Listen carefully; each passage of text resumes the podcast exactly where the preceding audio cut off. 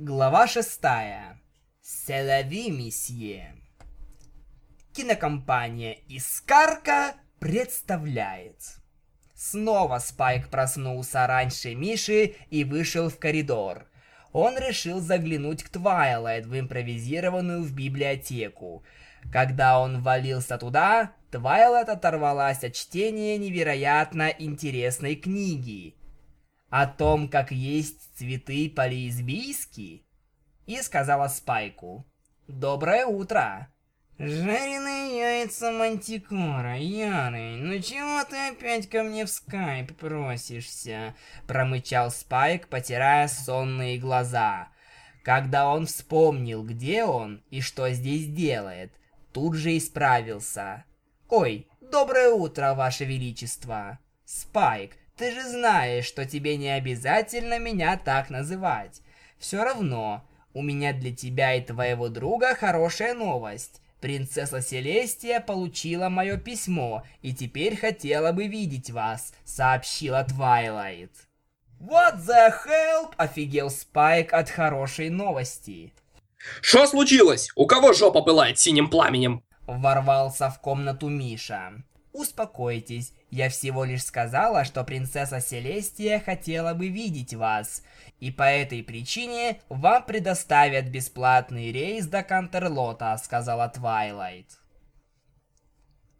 Твайлайт, Спайк и Миша сидели в первом вагоне за локомотивом, который вез их до Кантерлота. Миша пытался заснуть на время пути, но зубодробительный стук колес и иногда довольно сильная тряска не позволяли ему этого сделать. Спайк от скуки попытался начать напевать русифицированную сойкой песни Глейс Wonder Toaster Rainbow Factory, но словив раздраженный взгляд Твайлайт, отложил эту затею. Спустя пару часов они проехали через сторожевой пост сквозь почти невидимый щит, накрывающий весь город. Поезд остановился на вокзале, двери вагона открылись.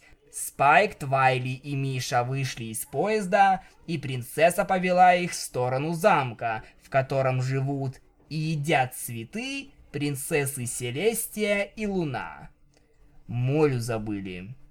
На входе их встретили стражники-единороги в золотой броне. «Пройдемте с нами», — попросил один из них. «Конечно. Спайк, Миша, идем», — ответила Твайлайт стражнику и не дала зазеваться парням. Они прошли внутрь замка через парадный вход. Изнутри замок выглядел ничуть не хуже, чем снаружи. Каменные стены с красивой отделкой, большие картины, развешанные вдоль каждого коридора, длинные красные ковры с позолоченными углами. Красота, шо твой пылесос. Да, неудачное сравнение. Вах-вах-вах, красотища-то какая! Восхитился Миша, крутя головой. «Я тоже так думаю, дружище», — согласился Спайк с благоговением, рассматривая все. Их провели в тронный зал, где восседали, как голуби на ветке дерева, принцессы на тронах. Твайлайт подошла поближе и поклонилась в знак уважения и верности. Спайк и Миша проделали то же самое. «Приветствую вас», — мягко произнесла принцесса Селестия своим нежным голосом. «Твайлайт сообщила мне о вас, а то, что было вчера, удивительно. Похоже, вы стали одаренными пони, о чем свидетельствует ваша неоднозначная внешность. Возможно, вы именно те, кто нам так нужны». Эквестрии снова угрожает опасность. Мои разведчики доложили, что неподалеку от Панивиля есть гигантская гора.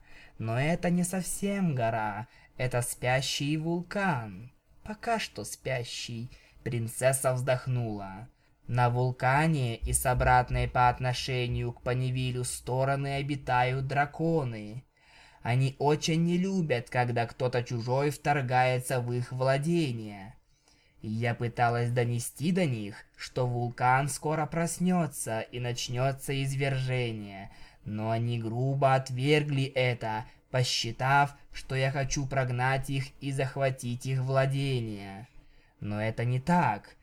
Я надеялась, что вы сможете пройти туда, если нужно силой, и обратить лаву в верхней части в твердое обсидиантовое образование, которое не даст вулкану пробудиться и уничтожить ближайшие города потоком лавы. Ну, наверное, мы не против, да, Спайк? Обратился к другу Миша. Нам придется это сделать, Миха, иначе наш любимый город будет уничтожен, вздохнув, ответил Спайк. Вы уверены в своем выборе? Это очень опасное задание. Вы не обязаны делать этого, предупредила Селестия. Не очень, но да, сказал Спайк.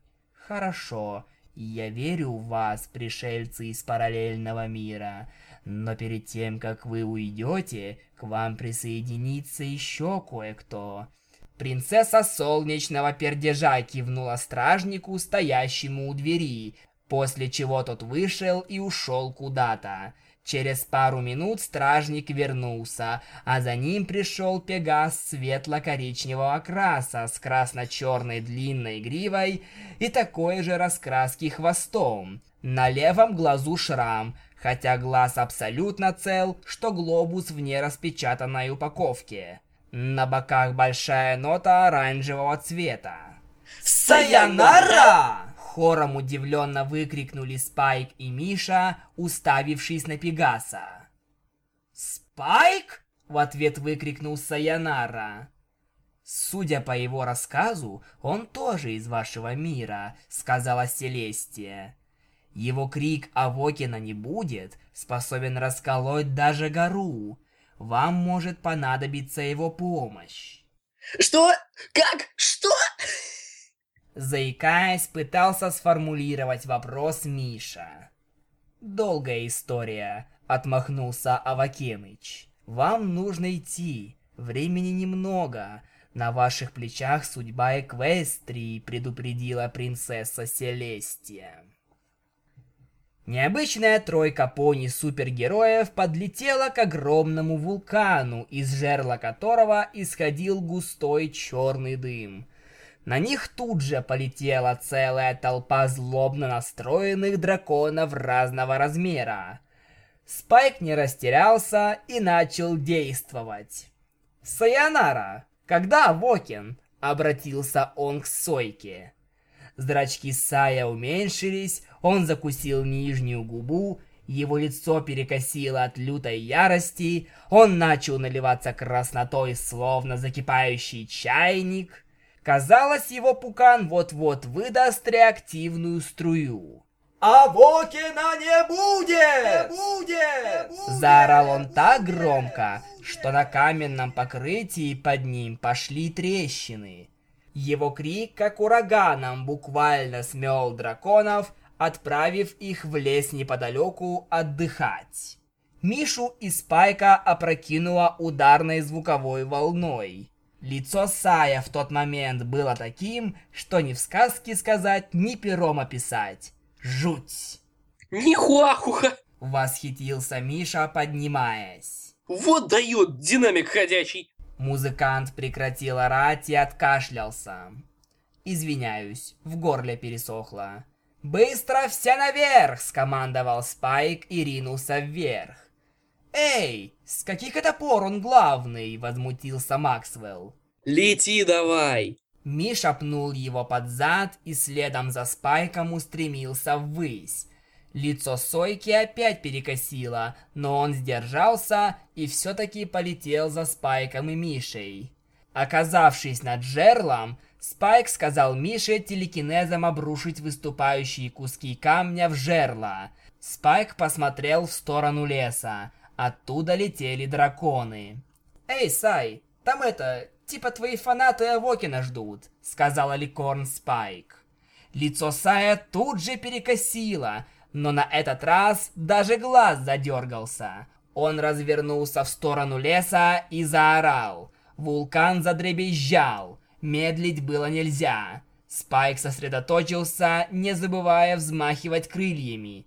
Спайк сосредоточился, не забывая взмахивать крыльями, и начал создавать магический разряд.